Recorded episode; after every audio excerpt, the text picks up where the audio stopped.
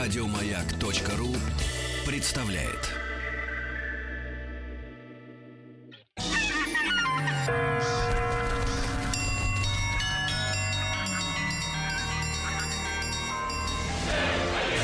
Русский мир. Истоки. Дорогие друзья, у нас сегодня прекрасное событие.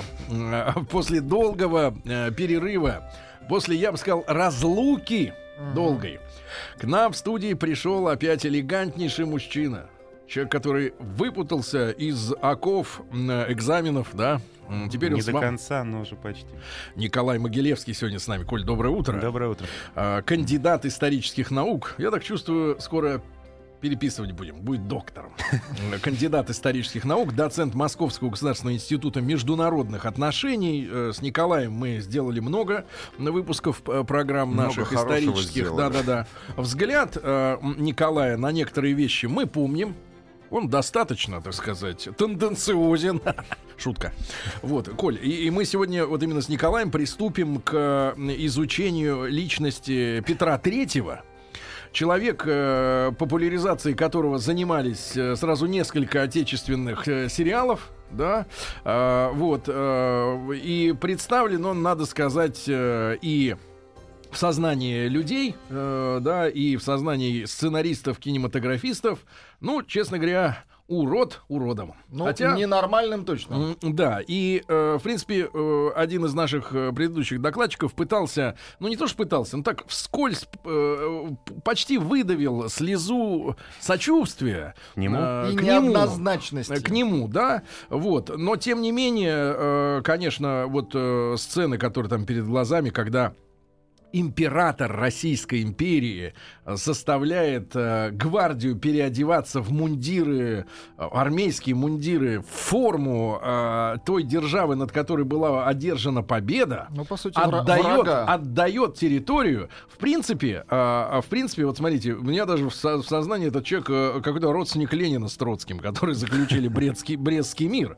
Единственное, Ну, что форму... разные мотивации. Да, единственное, что форму немецкую наши не носили. А так-то, в принципе... Слава богу. Да. Э, Коль, ну, пожалуйста, давайте начнем тогда с его происхождения, потому что запутанная история. Во-первых, э, у, э, Елизаветы, да, не было, получается, детей Да, законно рожденных. Вообще, как-то 18 век, по крайней мере, первая половина, она оказалась совершенно для нашей императорской фамилии временем неурожайным, потому что рождались дети, но то они умирали, то они были какие-то немножко не очень в себе. Елизавета, к сожалению, исключением не стала. Елизавета, прожив жизнь очень весело, как вы помните, и радостно, и благостно, она не успела обзавестись потомком. По разным причинам. И, конечно, она, в силу того, что ей осталось от Петра I, помните, да, Петр I издает указ о престолонаследии. Это значит, что император волен сам выбирать себе преемника. Кого угодно. Дядю, тетю, племяннику, племянницу, неважно. Он должен это сделать при жизни своей. Елизавета последние годы, она, конечно, была задачным вопросом. Но собственно, обязательно из родственников. но если не из родственников, э, у них, у них, у подданных, будут вопросы. А монарх, который уходил, конечно, хотел, чтобы у его наследника к нему вопросов не было. Поэтому, конечно, старались выбирать из родственников, причем ближайших. Елизавета этим правом воспользовалась. Она оглядывалась по сторонам и вдруг вспомнила, что есть сестра старшая, дочь Петра, Анна. У этой Анны она вышла замуж за немецкого принца, набираем воздух в легкие, Галштейн-Готторпского. Э, Что наши слушатели понимали, это Галштейн — это земля на границе Северной Германии и Дании нынешней. То есть самый-самый север Европы. Ну, площадь-то какая примерно у такой земли? Очень небольшое княжество. Область? Меньше? Нет, маленькая. это примерно как Курляндия. То есть, понимаете, да, это такая кусочек Прибалтики. Вот если сопоставимо, Мгм. не знаю, с Курляндией. Да, с- Ну, кусок Ленобласти. да, да, ну прим- примерно так. И вот эта самая Анна, сестра Елизавета Петровна, уехала туда замуж, там родила ребенка, сына а, Петра Ульриха, будущего Петра Третьего, и сама же скончалась, когда Мгм. умерла, родила. И вот этот племянник Елизаветы Петровны, этот Петр Ульрих, а, он себе рос в этом самом Голштейн-Готорпском княжестве. Но очень интересно, что вот как и пишет и Соловьев, Ключевский, действительно так, э, в этом мальчике сошлись, примирились два великих противника первой половины XVIII века. Значит, по одной ветке Петр Ульрих, внук Петра I, по другой он внучатый племянник Карла XII. То есть в нем есть и шведская кровь, и э, русская. И мальчик при определенных условиях мог быть наследником и шведской короны, и русской. Он вот страшненьким рос, потому что Да. те артисты, которые изображают, они обычно как бы не аполлонского такого типажа. А, Если бы они были аполлонского... На то- нас больше похож. С Владиком. Сморчок, да. Если бы они были аполлонского телосложения, они бы, конечно, сильно привирали. Потому что Петр э, III, Петр Ульрих, от рождения был человеком, э, в общем-то, хилым, не очень способным к учениям. Э, он вырос-то физически, он вырос. Но э, в, там, в 15 лет он оставался восьмилетним ребенком. То есть, как его называет Славев, очень точно, мне очень понравилось. А, это взрослый ребенок. То есть э, тело выросло, голова нет. Мгм. Голова в смысле развития. И надо сказать, что уже такому ребенку э, ему не просто было бы править собственным маленьким княжеством, а потенциальная корона Швеции или тем более России он бы точно не потянул. Потому что представьте себе, вот вы наследник двух престолов потенциальных, вы не знаете, куда вы Но Ну, это попадете. инфантилизм, да? Это как бы. Нет, это инфантилизм хуже. и просто строение, ну вот психо такая, да, э, психосоматика, что ли. То есть это не вопрос воли, а вопрос нет, именно... Нет, нет, это вопрос спо- способности или неспособности человека врожденных. И вот у него этих способностей оказалось куда меньше, э, чем от него ждали. К тому же сначала его готовили к шведскому престолу. А что это значит? Он учит шведский язык, он учит латынь, которую ненавидит люто, и когда он попадет в Петербург, он запретит в свою библиотеку латинские книжки принимать. Ненавидел Довели этот язык. мальчишку. Да. А И он- память хорошая. А, И он э, учит э, лютеранский катехизис, то есть э, его как бы готовят так к принятию протестантизма. Потом вдруг в 42 году, 1700, Елизавета все-таки понимает, что, видимо, лучше никого нет, и вызывает его в Петербург. А с вашей точки зрения, были еще какие-то реальные пр- Какие варианты, да. претенденты? Вот э, кому можно ну, было? вообще, знаете, управлять нашей страной дело такое неблагодарное и тяжелое, и я Это думаю, мы со всем сочувствием, понятно. Ну Да. да. Но, Если тем без не менее, хлюпиков. А, Но В то э, время были видимо, у Елизаветы других вариантов, как бы, которые ей казались вот наверняка проходимыми, наверное, их больше и не было. Просто она могла назначить кого-то не из рода, но она понимала, сама придя на престол после переворота, что никто не застрахован. Да. А, К Петру с точки зрения вот, э, династии вопросов не было никаких. Все понимали, что он внук Петра Первого, поэтому тут никаких проблем не было. Она, видимо, таким образом подстраховывалась. Но приехав э, в Петербург, этот несчастный юноша, у которого и так голову уже снесло от латыни и шведского, его стали переучивать, естественно. Его тут же крестили. Э, Федоровской иконы Богоматери, поэтому, прочим, они все Федорович или Федоровны, кстати. А, Петр Федорович. А, Его стали учить русскому языку, разумеется, и уже православному катехизису. Тут у него крыша и поехала совсем. Это Потому ему сколько лет было, когда он Ему при- приехал? было, сейчас скажу, до лет 13, 14, не больше. Его в Швеции ведь учили. Шведский патриотизм тогда включал в себя, помимо того, что значит латынь и шведский катехиз лютеранский, он еще и включал в себя ненависть к России. Это нормально. Швеция э, стратегический соперник России, как Россия и Швеция. Это нормально совершенно было. Тут его забирают из Швеции и привозят в Россию. Говорят, нет, дружок. Наоборот. Ты, ты Наоборот. теперь русский, ты православный, ты должен не любить Швецию. Ну это можно с победили. ума сойти, да. Вот. Ну, как у нас в 91 году произошло. Да, но а, с ума сойти наоборот. может человек и крепкого ума, а Петр э, таким умом не обладал. Естественно, он просто по фазе поехал немножко. И он, э, вот вы сейчас в прошлый час говорили, да, про воспитание, про семью. А, ему не повезло ни с семьей, ни с воспитанием. Воспитатель его, бывший такой шталь- гофмаршал Брюмер, еще там, в Галштине, он его не учил, он его скорее порол. Долго, Мгм. показательно была фактически армейская дис- дисциплина, палками чуть что сразу, а, особо не объясняя за что. И, конечно, мальчик э, вырос, ну вот, наверное, не в непонимании, что хорошо, что Причина плохо. следствия. Да, э, почему, если он сделал это, ему дали палками. Не объясняли, просто сразу давали. А, и единственная его отрада была, ну это все знают, да, из, наверное, школьных учебников, это, конечно, дело военное. Но, как, опять же, Соловьев очень иронично замечает, э, большие салаты были для него слишком велики, настоящие. И он себе э, приказал сделать армию солдатиков игрушечных. Мгм. Большого роста довольно, из э, дерева, э, из чего-то еще, с каких-то других материалов. Ну, какого просто- размера примерно? э, с полроста примерно. Человеческого. Да. А кто их двигал? Он их выстраивал, Мгм. Сам? Да, как на парад. И у него было такое приспособление, такие столы стояли, Мгм. и э, на столах были такие палки. К ним Так. была при- привязана веревка. Он дергал за веревку, и палки били по столу. И если делать это часто, ощущение, что идет э, стрельба оружейная. Ну, как на, Подзвучка как на такая. плацу, да. И вот он развлекался тем, что он, значит, передвигал этих солдатиков и наслаждался звуками этой оружейной пальбы. Ну, как бы оружейной. Мгм. А, ну, знаменитая история про крысу, да, как Екатерина, как-то его жена зашла к нему, а увидела, что с потолка висит веревка, а на веревке болтается крыса. Она в полном недоумении на нее посмотрела, а муж ей объяснил, что крыса совершила страшное преступление по меркам военного времени. Ночью объела, да, крахмальную крепость и даже съела голову у часового. Крыса была поймана и осуждена по законам военного времени на смертную казнь. Смертная казнь приведена в исполнение. Что Екатерина, Он собственно, лично и- делал это? вот это я не знаю, это не у Екатерины не указано, но я не думаю, что он лично вешал крысу, но думаю, что судил он ее сам, конечно. Это все ведь это... Трибунал. Это все даже по-своему забавно, и надо сказать, что какой-нибудь там э, царевич Дмитрий, да, сын Ивана Грозного, почище штуки-то выкидывал. Это все ничего, если бы это не был наследник российского престола. Так-то ради бога, но играть все мальчики-солдатики, ничего там такого нет страшного. Но, конечно, это настораживало. Елизавета, девушка вообще, Елизавета Петровна, девушка очень веселая. С вашей точки зрения, кстати, вот, Коль, Да. э, в каком возрасте у мальчика должны прекратиться уже игры? Потому что мы сейчас знаем, мы сейчас переживаем эпоху, эпоху игроманов, когда люди там в 30-35 лет не стесняются приезжать А вы знаете- домой с работы и три часа рубиться в танке, например. А и- вы знаете, Сергей, скажу вам честно, что три часа это, конечно, перебор, но мне кажется, что когда человек заканчивает играть вообще, это значит, что он как бы внутри немножко умирает. Потому что пока мы храним ребенка в себе, в разумных пределах. Ну хорошо, я хоть пассианс раскладываю Вот. иногда. А я иногда в футбол играю. Ну, вот видите, всех, всех свое. Все нормально. Елизавета э, ужасно нервничала из-за этого. И она начала просто на него ругаться. Мне очень понравилось. Она его называла а, «проклятый племянник», «племянник мой урод, черт его возьми», это я цитирую Елизавету Петровну. А, в общем, видимо, задумалась, что выбор-то, может, был сделан не совсем ей точный. Но Мгм. одеваться уже было некуда. Все.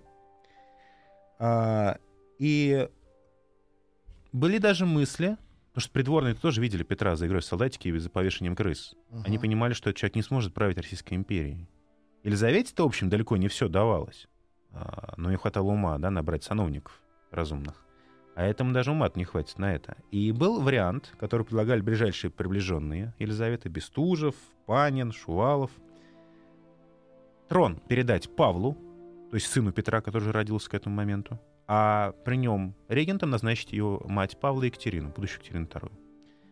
Второй вариант э, трон Екатерине. Сразу, но этот вариант отмели, потому что Екатерина вообще никаких прав не имела, немка, да, взятая женой Мгм. по Петру.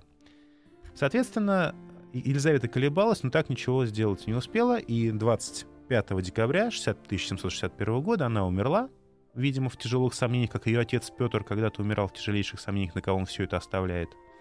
На трон вступает Петр III.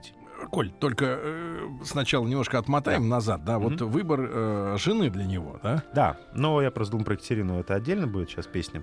Выбор жены был э, из следующих принципов э, произведен. Это Да. во, во сколько лет они хотели его поженить? Они уже в 14 вот прям. Они думали, что вот если тут Да, как- как-то да, вот вы опровергнете или подтвердите, а, значит, тут прислали люди такое Мгм. смешное, э, якобы, ну или, или настоящее историческое наблюдение, что в России, там, ну, наверное, 19, 18, 17 век, Мгм. а, как правило, а, браки а, заключались, когда мужчине было 14, а жене 20.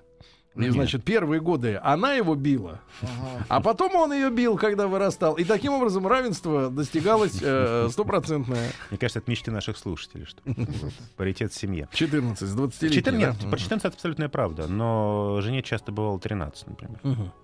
И к тому же надо смотреть, в каком слое социальном. А они одно, хотели другое. при помощи сексуальной жизни, говоря современным Нет. языком, выбить из него дурь? Не, Они не, нарождали сейчас, сейчас, сейчас поговорим про этот, э, ничего не выбилось. Нет, э, женитьба как показатель перехода в другой социальный статус. Ну, некая формальность. Да. Не формальность, а все, ты отбрасываешь игрушки и начинаешь заниматься взрослым делом. Петра Первого так женились, вы вспомните, на Евдокию Лопухиной, которую он терпеть не мог. Которую он сразу в монастырь послал, сам поехал кататься на озере, на ботике. Вот с Петром Третьим была попытка сделать то же самое, чтобы хоть как-то немножко его привести в чувство. Поэтому нужна была жена А. э, тихая, Б. знатная, С. желательно без особых амбиций и претензий. Поискали, поискали по Германии. В Германии клад невеста, как известно, потому что много маленьких этих княжеств и земель. И нашли э, Екатерину II, вызвали ее в Россию, она вот вышла замуж за Петра, родила им даже сына. А других вариантов из других стран не было? Из других стран, наверное, нет, потому Или в- что... в- а внутри России тоже нельзя было В никак? России нельзя. Это называется марганатический брак. Брак неравный, когда император женится не на члене королевского дома. А Екатерина, пусть и небольшого, но королевского дома. А как же Дочь. раньше было в России? Вот э, Когда? были же браки внутренние? Нет. Никогда. Нет. Ну там я имею в виду. Но а, там были до Ивана браки, Грозного. а, пока Петр Алексеевич, Петр Первый, не раздолбал боярство окончательно, брали иногда самые знатные рода тоже Рюриковичей. М. Но поскольку они все почти кончились, А. э, и как-то Россия Кончились. стала империей, Иссякли. да, и ей не гоже же был на своих холопах жениться, им, в смысле императором российским, то стали приглашать, конечно, из-за границы. Понятно, что там не французского короля, да, и не английской королевы э, дочерей, но вот немецкие княжества вполне эту возможность представляли. Екатерина, собственно, приехала вот из одного небольшого немецкого княжества. А, но поначалу она велась очень тихо и терпела только от мужа всяческие оскорбления и обиды, но никак себя не проявляла. Прав на престол, разумеется, не имея прямых, в отличие от Петра Третьего. А в 61 году, вот Петр III, 25 декабря, прям Рождество, а, он вступает на престол. Начинается очень короткая, но при этом достаточно важная, как не смешно это звучит, эпоха правления Петра III, Петра Ульриха. Мгм. А, пару слов про жену, если мы Да. начали. Да. очень смешная там история. Дело в том, что Петр III, как нормальный русский монарх, он, в общем, с женой жил, ну так. Как бы он жил, но как бы и не жил. У него была, естественно, фаворитка, говоря по-русски, любовница. А, такая княжна Воронцова. А чем она ему больше нравилась? Вот это не понимал никто из современников. По отзывам современников она была жуткая совершенно, жуткая внешне. А, такая Мужика, развеселая. мужикоба, мужиковатая? Да, грузная, не очень красивая, э, с резким голосом, такая бой-баба, если можно выразиться. Но чем-то она его прелестила, и он, э, значит, открыто почти жил с ней, а не с Екатериной. А, но при этом гулял он и от нее тоже. К Кому? К солдатикам. Мало ли, мало ли при дворе э, Ну, то есть он разных. был не чужд, вот как бы, так А, сказать. и он еще, э, чего мы его упрекали современники, в том, что он порой на свои значит, пирушки звал э, итальянских актрис, например, с переводчиками сразу. Ну, Мгм. чтобы С общаться. переводчиками? Чтобы общаться, нет, Было спокойно. понятно. Спокойно, да. А, И вот с этим связана очень смешная история будет про важнейший манифест, который издал Петр III о вольности дворянской, что он появился, если верить одному событию, совершенно анекдотическим образом. Об этом сейчас чуть дальше расскажем. То есть Петр жил, в общем, с женой фактически не жил. Но сын еще, повторяю, у них был тот самый Павел I, Павел Правда, что Петрович. у мамы отняли э, еще, так сказать, Елизавета Да, отняла да, ребенка? Да, Елизавета отняла ребенка, и Павел поэтому вот вырос таким, каким вырос во многом, опять же, о роли семьи. А, ну, давайте вернемся тогда уж, да, к, пойдем по сказать, хронологии. Значит, вступает на престол Петр III, с женой не живет, но при этом он, а, понимая, что он чужак, понимая, что в этой стране его, в общем, не очень любят, и он эту страну не любит, ну, собственно, с чего бы, он себя окружает теми, на кого он может положиться. У Елизаветы это было лейб-компанство, да, это ее знаменитые гвардейские, как бы гвардия-гвардия. Он себя окружает галштинцами, то есть выходцами из собственного родного этого княжества, которые э, формируют при нем ну, такую тоже гвардию, галштинская гвардия. Он не доверяет больше никому. С ними он проводит все свободное время. Это Э, сколько примерно круг, насколько широкий? Не очень. э, Несколько сот человек. Сот? Он а, вообще... Почему галштинцы? А Галштинцы — это как бы они ближайшие соседи, можно сказать, даже родственники прусаков. Русский король Фридрих II, Фридрих Великий, кумир и эталон для Петра III. А, он под него, как бы сейчас сказали, косит, то есть всячески старается ему соответствовать. Нет, дело, речь не только о мундире, Сергей. да, речь о поведении. Мгм. Он так же, как Фридрих, страшное количество табака выкуривает. Рубками. Хотя раньше терпеть не мог табак. Он пьет обязательно бутылочное английское пиво, как делал Фридрих. Бутылочная. Бутылочное. Мгм. Ну, а- и поэтому редко садился обедать трезвый. А когда его спрашивают, собственно... То есть он с утра Поч- закидывался? Да, почему же вы, государь, да, вот э, только Не можете курите?» сидеть. Да. Мгм. Ровно. Нет, почему столько пьете и курите? Он говорит, «Вот где же ты видел, дурак, где же ты видел а, достойного солдата, который не пьет и не курит? Намекая на Фридриха. Мгм. А прусский посланник был потрясен, когда тот, э, он приехал в Петербург заключать договор мирный. И Фридрих ему назвал всех шефов полков прусской армии в трех поколениях. Он знал прусскую армию То есть фанат десятки абсолютно. раз лучше, чем собственную. Собственно, знать не хотел, понятно почему. А прусскую армию знал просто, может, даже чем-то лучше, чем сам Фридрих, который его создал. Друзья мои, Николай Могилевский, кандидат исторических наук, сегодня у нас э, в студии в э, проекте «Русский мир. Истоки». Сегодня о Петре Третьем мы говорим. Ну и после новостей середины час. Пардоньте, продолжим.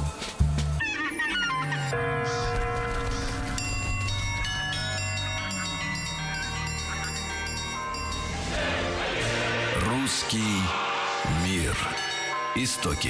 Друзья мои, итак, сегодня герой нашей э, истории очередной это Петр Третий. Э, Мы, я искренне хочу найти те вещи, за которые этого товарища, ну, можно, Можно было бы уважать, уважать. или симпатизировать Есть, ему в есть помощь. такие вещи. э, В помощь э, вот в этих поисках нам, естественно, доцент Московского государственного института международных отношений, кандидат исторических наук Николай Могилевский. Мы рады вновь э, встрече в прямом эфире, да. Коль, значит, м, итак, м, 186 дней, да, у него было Да. на все дела, Да. на все дела. Вот. И, а, может быть, мы тогда с, вот, с манифестом вольности Да. э, разберемся, Это, да? пожалуй, самое важное, потому что действительно это документ, ну, имел, в общем-то, наверное, основополагающее значение для всей последующей истории России. А, Ваш, с вашей точки зрения, это была ошибка? Вот историческая? Нет, нет, это была не ошибка, это было э, как бы перенесение на бумагу того, что уже и так было де-факто. А дворяне при Петре Первом, напоминаю, это такие же слуги государства и государя, а, как и все остальные. И некоторые серьезные историки даже считают, что можно говорить о неком крепостном праве для дворян при Петре. После смерти а, нашего императора потихонечку власть эту железную руку с шеи дворянства начинает убирать. Очень Ну, а что так аккуратно. было Ну, тяжело? например, ну как? Служба всю жизнь. Это хорошо. Это прекрасно. Но... Найдите чиновника, который сам хочет уйти со своего поста. Да. а, Тогда, конечно, Александр Данилович Меньшиков, конечно, никуда бы не ушел, естественно. Но не забывайте, что если Петр скрывал злоупотребление, то он бил палкой, в прямом смысле слова, по голове причем. В лучшем случае. В худшем-то ехал в Сибирь сразу. Мгм. Вот в чем был. Поэтому служба и опасная Поэтому ходили на работу в шубах. Нет, ну, вы ну, смеетесь, а в при Петре- высоких и шапках потом ходили. так будут ходить при Павле Первом, когда сановники входили из дома на службу во дворец уже с чемоданчиком. На Правда? всякий случай, да. С золотишком? Да, нет, с одеждой и едой. Потому Ага. что Павел мог сказать командовать, он как-то раз командовал полку, сын Петра Третьего. Полк кругом, шагом марш в Сибирь. Полк пошел в Сибирь за провинность некую на плацу. Так что Петр Первый в этом смысле был как бы совершенно такой же. А При, после Петра потихонечку эту хватку стали ослаблять. Анна и Анна уже позволяет дворянам служить 25 лет, создает для них разные привилегированные учебные заведения, Елизавета еще помягче, дает им монополии разные. Петр III 18 февраля 1762 года издает манифест о вольности дворянской. По этому манифесту отныне дворяне могут служить, а могут и не служить. А чем тогда заниматься-то? Чем хотят. Ну, например, Ну, например, Варианты. в собственном поместье, а, которое подарено за службу. которое подарено за службу, да. И, и не И отрабатывать. кататься К на девкам. лошадях, к девкам, На охоту. на охоту, Так это разве не старт, время. не старт официального вырождения дворянства? А, Дело все в том, что это старт, а, это начало окончательного вот отрыва дворянства от остальных слоев Населения. населения Российской империи. Потому что очень хорошая фраза, я говорю своим студентам, очень легко запомнить по этому дату, это 18 февраля 62 года, что Ключевский замечательно писал, что после этого манифеста, по логике событий, должен был последовать манифест об отмене Крепостного. крепостного права. И он последовал, пишет Ключевский, но ровно через 99 лет. 19 февраля Мгм. 1861 года. А, то есть, от, сказав А, государство нужно было говорить Б. Но сказать Б оно не могло, потому что тогда это А не имело бы смысла. А за счет кого бы жили дворяне? Вот так вот в благости, праздности и разных прекрасных занятиях развратных. А дворян — это был ход, это, конечно, не сам Петр придумал. У него были какие-то такие, видимо, мысли, хотя насчет мысли его тоже спорный вопрос. Он что-то такое чувствовал, видимо. Но это его советники, которые понимали, что Петра никто не любит. Значит, нужны какие-то меры, которые ему завоюют эту популярность. И первая, конечно, должна быть мера в пользу дворянства. Конечно же. Надо сказать, что Екатерина II эту грамоту потом эту, да, повторит, Мгм. этот документ, знаменитая жалобная грамота дворянства. То же самое все там будет. То есть Петр как бы проторил ей дорожку, она по ней пошла, и вот поэтому век Екатерины считают веком российского дворянства. Хотя начал этот век Петр III, получается uh-huh. так-то. Следующее дело, которое уже без всяких оговорок, безусловно, было благим, это упразднение э, знаменитой, страшной тайной канцелярии. Uh-huh. Ну, ФСБ 18 века. Созданная Петром Первым, помните? Ну да? вы уж так замахнулись-то, Коля. А, а почему она не, тайная не нужна? полиция? Давайте по-другому. Тайная... НКВД. Ну, хорошо, НКВД. А, тайная полиция с широчайшим совершенно спектром полномочий а, и с умением и, главное, любовью к пыткам. Тайная канцелярия, которая была главным жупелом, главным страшилищем, пугалом эпохи Анны и Анны. Любого могли обвинить в злоумышлениях на государе, тащили в тайную канцелярию, там он рассказывал, что он не знаю, чернокнижник. А есть данные по количеству вот людей а? Есть очень интересные работы по политическим процессам. Э, сотнями тысячами тысячались. Сотнями? Сотнями тысячами, да. Вот за все существование тайной канцелярии, вот там, прошедший через ее руки. Слушайте, но в любом случае служба безопасности какая-то должна быть. Безусловно. Государственная. Нет, конечно. безусловно, безусловно. Просто штука в том, что раньше очень сложно было доказать причастность человека. А ну, огульно оговорить было очень легко. И, конечно, там были виновные наверняка, но вопрос, сколько там было невиновных. Эта канцелярия была упразднена Петром III. Это был, конечно, шаг, ну, такой, скорее, больше демонстративный, но в то же время, безусловно, благой. Третий шаг, не менее важный, это, конечно, э, секуляризация церковных земель. То есть церковь э, отдавала все свои земли э, крестьянам, которым, которые ведомые государства на эти земли садились. И... То есть это были госкрестьяне? Тоже ну, пос... крепостные, но государственные. И крепостные, и те, кто несли тягло в пользу государства, да. Кто отдал, несколько, интересно, да, Сергею несколько, его несколько. Гектар. Явно не церковь. Да-да-да, несколько категорий. И церковь, конечно, была в бешенстве, но это очень понятный ход, потому что, напоминаю вам, что Петр III воспитывался в лютеранском духе. У протестантов церковь не имеет ничего. Угу. Никаких материальных богатств она не имеет, и поэтому Петру казалось, что он ничего такого, в общем-то, и не сделал. И самое смешное, что Екатерина это сделает то же самое потом. Она указ Петра сначала приостановит, потом скажет, да, забирайте. Это был окончательный удар по могуществу церкви нанесен. Это, конечно, не вызвало доверия любви к Петру со стороны церковников, а, но а, также немножко улучшило положение и дворян отчасти, и, конечно, крестьян. Они получили землю, потому что церкви, у церкви земель было очень много. Ну, главное, за что его кля, кля, кляли и клянут, вы, Сергей, его тоже за это припечатали, за совершенно не, ну, немыслимый, но непонятный союз с Пруссией. Я напоминаю, что Россия э, к моменту вступления Петра III на трон ведет уже пять лет войну, так называемую семилетнюю, на стороне Австрии и Франции против Пруссии и Англии. Ну, с Англией мы не воевали, нам было не до этого, потому что Англия с Францией в воевали в колониях. Мы воевали с Пруссией, вместе с Австрией против Пруссии. Против Фридриха II того самого. Мы захватили нынешний Калининград. Мы больше того. Первый мы, раз. Мы в пер... Нет, мы в первый раз тогда оказались в Берлине. Да, первый да, раз да. из трех. Дела у Фридриха шли очень плохо, а, потому что он а, был вынужден крутиться как белка в колесе, чтобы отбивать и французов, и австрийцев с русскими. И, конечно, война на три фронта — это тяжеловато, даже для великого полководца. Между прочим, Фридрих II был кумиром не только Петра III в защиту, а Фридрих II был кумиром, вы не поверите, Наполеона Бонапарта. Mm в кабинете Наполеона даже стоял бюстик Фридриха. Так что все-таки не только Петр был под обаянием этой личности. Но Фридриху приходилось тяжело, и когда как раз Петр вступал на престол, дела его шли совсем печально. Было ощущение, что сейчас все кончится для Пруссии. Но новость о смерти Елизаветы очень взбодрила старика. Он понял, что есть шанс что-то изменить. Наши пришли. Ну, не наши, но он надеялся, что Россия будет хотя бы не столь сурова в ну, условиях а, будущего мирного договора. Он был готов отдать, скажем, Кёнигсберг, сразу Калининград, в обмен там на то, что заняла его армия, а, собственно, в Пруссии. Но он не ждал такого эффекта. Он отправил своего посланника, Гольца такого, ко двору петербургскому. И Гольд стал фактически руководить внешней политикой России. Петр III сказал, что он все отдаст э, Фридриху обратно. Ничего не возьмет, сразу увидит войска. Все отремонтируем. Практически. И главное, а, что он немедленно выходит из союза с Австрией и прекращает с ней всяческие э, да, теплые отношения.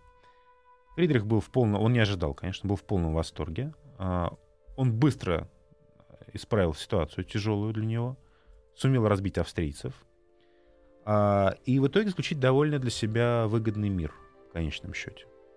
Но Петр III делал это не только, не только потому, что он был таким вот фанатом а, Фридриха Великого. Петр III еще попытался привлечь Фридриха на помощь а, в его войне потенциальной, будущей. С Данией. Да. Это вообще феерическая совершенно история. Представьте себе войну России и Дании. Нет. Ну, это как война России и Португалии примерно. То есть это как бы это потенциально может быть. Ну, но ракетой можно. В Шандарахнуть. 18 веке, да, Да. фейерверком. А, Дания в 18 веке, Дания в 21 конечно, две разные страны. А, Дания в 21 веке маленькая, тихая страна, да, европейская. В 18 веке эта страна довольно мощная по европейским меркам. Но все-таки Россия, конечно, не соперник.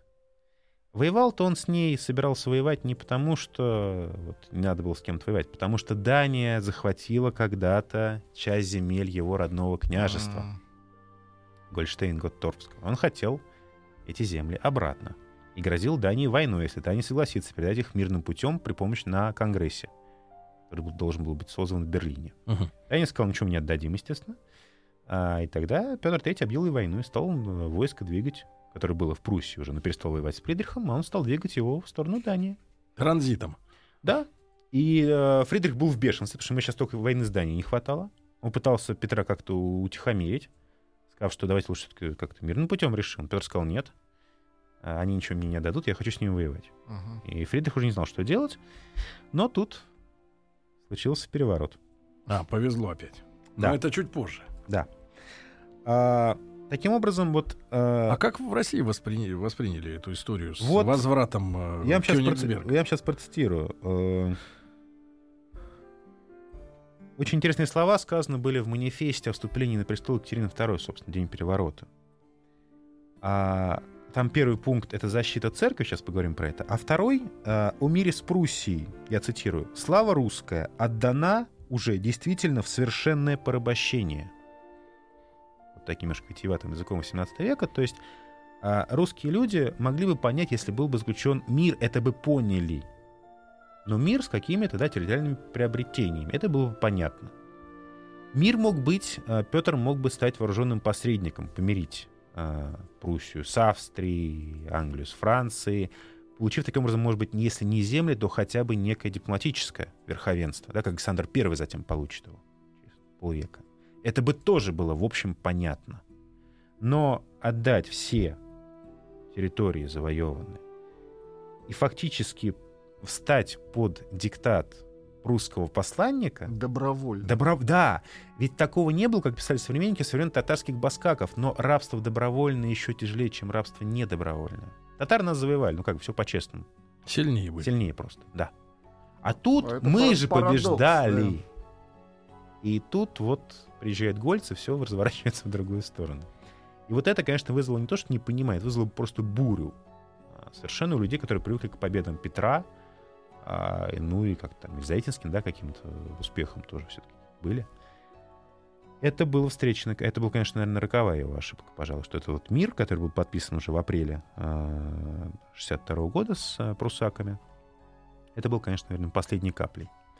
Плюс а, второй такой каплей, помимо мира с Пруссией, это, конечно, отношение Петра к русскому духовенству. Я не говорю даже сейчас о секуляризации земель. Он вообще, а, в отличие от Екатерины, всячески над русской церковью потешался. Но это, в общем, объяснимо. Издевался, гад?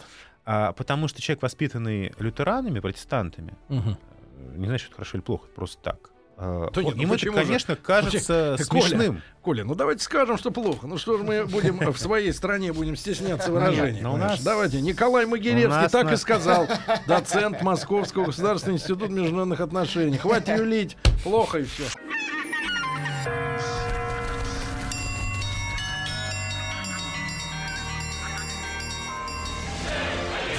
Русский мир. Истоки. Итак, дорогие друзья, сегодня разговор о настоящей гадине на престоле Петре Третьем. Ну, Пишут Горбачев. Да, ну, Ну ладно, интересно, интересно, какими словами будут описывать правление Михаила Сергеевича Ну, и. Ельцина через сто лет. Сейчас как бы, В этой сказать, студии. Все-таки разные фигуры. Ну, какая разница, в какой студии. Главное, что э, оценку все равно история даст, правильно? И последствия многих решений, они же видны не сразу. Оценку дает Сергей не история, а люди, историки. Ничего Не надо тянуть одеяло. Мы народ, мы народ тоже можем дать свою Можете, оценку. можете. Николай Могилевский, кандидат исторических наук, у нас сегодня в гостях, доцент МГИМО. МГИМО. Э, Коль, э, э, значит, как он издевался над... Эншпиль, да, переходим в Эншпиль. Он не издевался, он потешался, во-первых, над облачением священников православных. Ну, Ага. да, бороды, рясы. Вроде прикалывал кресты. внешний вид. Он, конечно, не понимал обилия икон в храмах. У него даже была попытка как бы зачистить храмы по протестантскому образцу, то есть вынести все образа, кроме Богоматери и, собственно, Иисуса. Ну, как у протестантов. А Он как-то в службу на Троице день все, когда пали на колени, он рассмеялся просто вышел из храма. То есть какие-то вещи, которые он не понимал, и он по собственному, так сказать, эм, простоте душевной, он не мог это скрыть. Я думаю, что Екатерина тоже, в общем, казалось многое непонятным, странным, но ей хватало ума это не показывать. Наоборот, она была подчеркнуто религиозной, причем православно религиозной. А, и, то есть, первый недовольный — это церковь, второй недовольный — это дворянство. В целом, вот эти да, широкие слои, которые были в ужасе от мира с Пруссией. Несмотря на вольности. Да, несмотря на вольность. Ну, просто этот шаг мир с Пруссией перечеркнул это все вольности. Да. И третий, это, конечно, гвардейцы, которые были в бешенстве от того, что Петр завел галштинцев, никого себе больше не подпускает. Все э, важнейшие посты заняты его родственниками, галштинцами. Ну, как при Анне Анне. Но при Анне Анне Берон, там, Миних и прочие думали все-таки о России, Миних и Астерман уж точно. А при Петре никто о России особо не думал. И вот третьих сфера, да, церковь, дворянство, гвардия, они и начали э, Работу. подталкивать. Нет, они, они скорее были питательной почвой Мгм. э, для тех, кто мог и хотел э, составить заговор против Петра. Таких Мгм. людей, конечно, дошло, нашлось в избытке. В первую очередь, конечно, знаменитая женщина, княгиня Дашкова. М- Она Дашкова по мужу, она вообще Воронцова, она младшая сестра любовницы Петра Третьего. Пикантность такая. То есть та была бой-баба, это... А это была очень умная, э, очень прекрасно образованная, очень много читавшая э, и очень романтичная девушка 17 лет, которая казалось, что если она сейчас заговор составит, не в пользу себя, конечно, никаких прав престола не имела, а в пользу этой вот несчастной супруги Петра Екатерины, она спасет Россию. Ну, кому в 17 лет не хочется спасти свою страну? Конечно, всем хочется. Очень. Не в 17 некоторым, да. Некоторые даже все равно от кого спасать. А, но Очень. Дашкова это, конечно, такой, да, скорее романтический флер. Реально, конечно, а, это Никита Иванович Панин. Очень умный, очень осторожный, очень ловкий придворный, воспитатель Павла Первого, а, который, конечно, тоже с тяжелым сердцем смотрел на все, что происходит при Петре.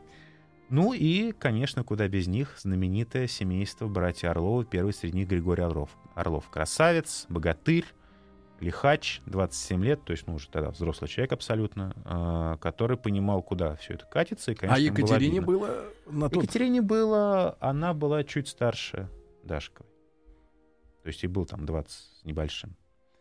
И вот эта замечательная компания начала потихоньку составлять заговор в пользу Екатерины, очень осторожно поначалу, но потом, убедившись, что заговорщиков охотно поддерживают в высших слоях, заговор ширился.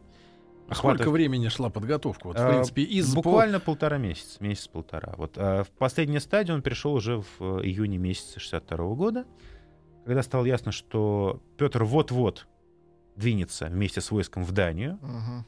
И как когда-то поводом к восстанию послужила, э, да, там, Стрельцов, не знаю, попытка, э, точнее, отъезд Петра, а в этот раз поводом к восстанию послужило то, что гвардейцы уже думали, что сейчас их отправят маршировать по европейским дорогам. Ну, конечно, совершенно этого не хотелось. И вот 27 июня началось движение. 28 июня э, Екатерина, которая была в э, Петергофе, приезжает, ее вытаскивают буквально в Петербург, а ее венчают на престол. А этого товарища, он А товарищ- поплавать же пошел, а да, там? товарищ, товарищ был в Оренбауме а, и Мгм. собрался приплыть в Петергоф 28 на собственные именины. Мгм. Но не случилось, потому что он приплыл, то в Петергоф-то он приплыл, а, и там до него дошли слухи о заговоре. Он быстро сел на корабль, решил поплыть в Кронштадт. Мгм. Там все-таки крепость. Приплыл он в Кронштадт, а там ему с берега отвечаешь, никого Петра Третьего императора не знают, знает императрицу Екатерину Вторую, Екатерину ладно. Алексеевну. А если они отсюда не плывут, сейчас по ним дадут залп из орудий. Обломали. А, и один его, тот самый Миних, Некрасиво получилось. Миних, между прочим, который был на этом корабле вместе с Петром, он предложил, он был самый смелый, предложил, что нужно срочно высадиться, и заговорщики не выдержат, потому что, ну, как все-таки, права-то императорские по-настоящему Петра, а не Екатерины. Но Петр испугался. Высадиться в Питере? Э, Высадиться в Кронштадте. Ну, кстати. А это вам не игра в, в солдатиков, да, на столе, на столе с крысами. Это все-таки уже серьезно. Он забился в дальний угол корабля и приказал... Э, тогда Миних предложил следующий план. Плывем в Ревель. Сталин. Да. Мгм. Там прорываемся к войскам Фридриха и возвращаемся в Россию с его армией. Но Петр и это отмел. И вернулся обратно, в Петергоф. Там его тихонечко арестовали уже 29 июня. Он сам отрекся от престола, сам. И таким образом вот эти э, несколько месяцев управления пошли к концу. Вот история с тем, как зарезали-то его. Очень темная. Но его не зарезали, его поместили под арест на мызу. Мызу, ну, это как Дача. отдельно стоящий домик, да, так называют при Балтике. На выселках. На э, таком местечке Ропша, да, на, Ропша. берегу, на берегу Балтики. И вот Романтической. да, его охраняли крепко, и из всех охранников только э, Орлов. Алексей был с ним ласков, играл с ним в карты, э, кутил. Мгм. И вот 6 июля пришло... Довольно него- быстро. Да, довольно быстро пришло от Орло, Екатерине такая странная записка, написанная, э, я видел факсимиле этой записки, таким, знаете, почерком крупным и, в общем, не очень ровным, потому что, видимо, писавший был не очень трезв. Вот где государыня, удавили мы его случайно, сам не понимаю как, подрались, Надоело проигрывать в карты. подрались, да, и вот как-то он э, неосторожно подвинулся мне подругу, а я его ударил, тут он и... Непонятно, было это заказное, да, Екатерина. Конечно, Екатерина была рада этой смерти.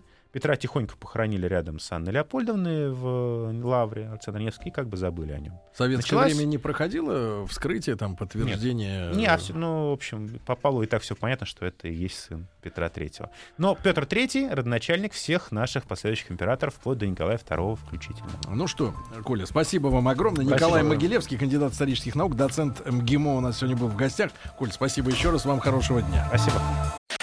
Еще больше подкастов на радиомаяк.ру.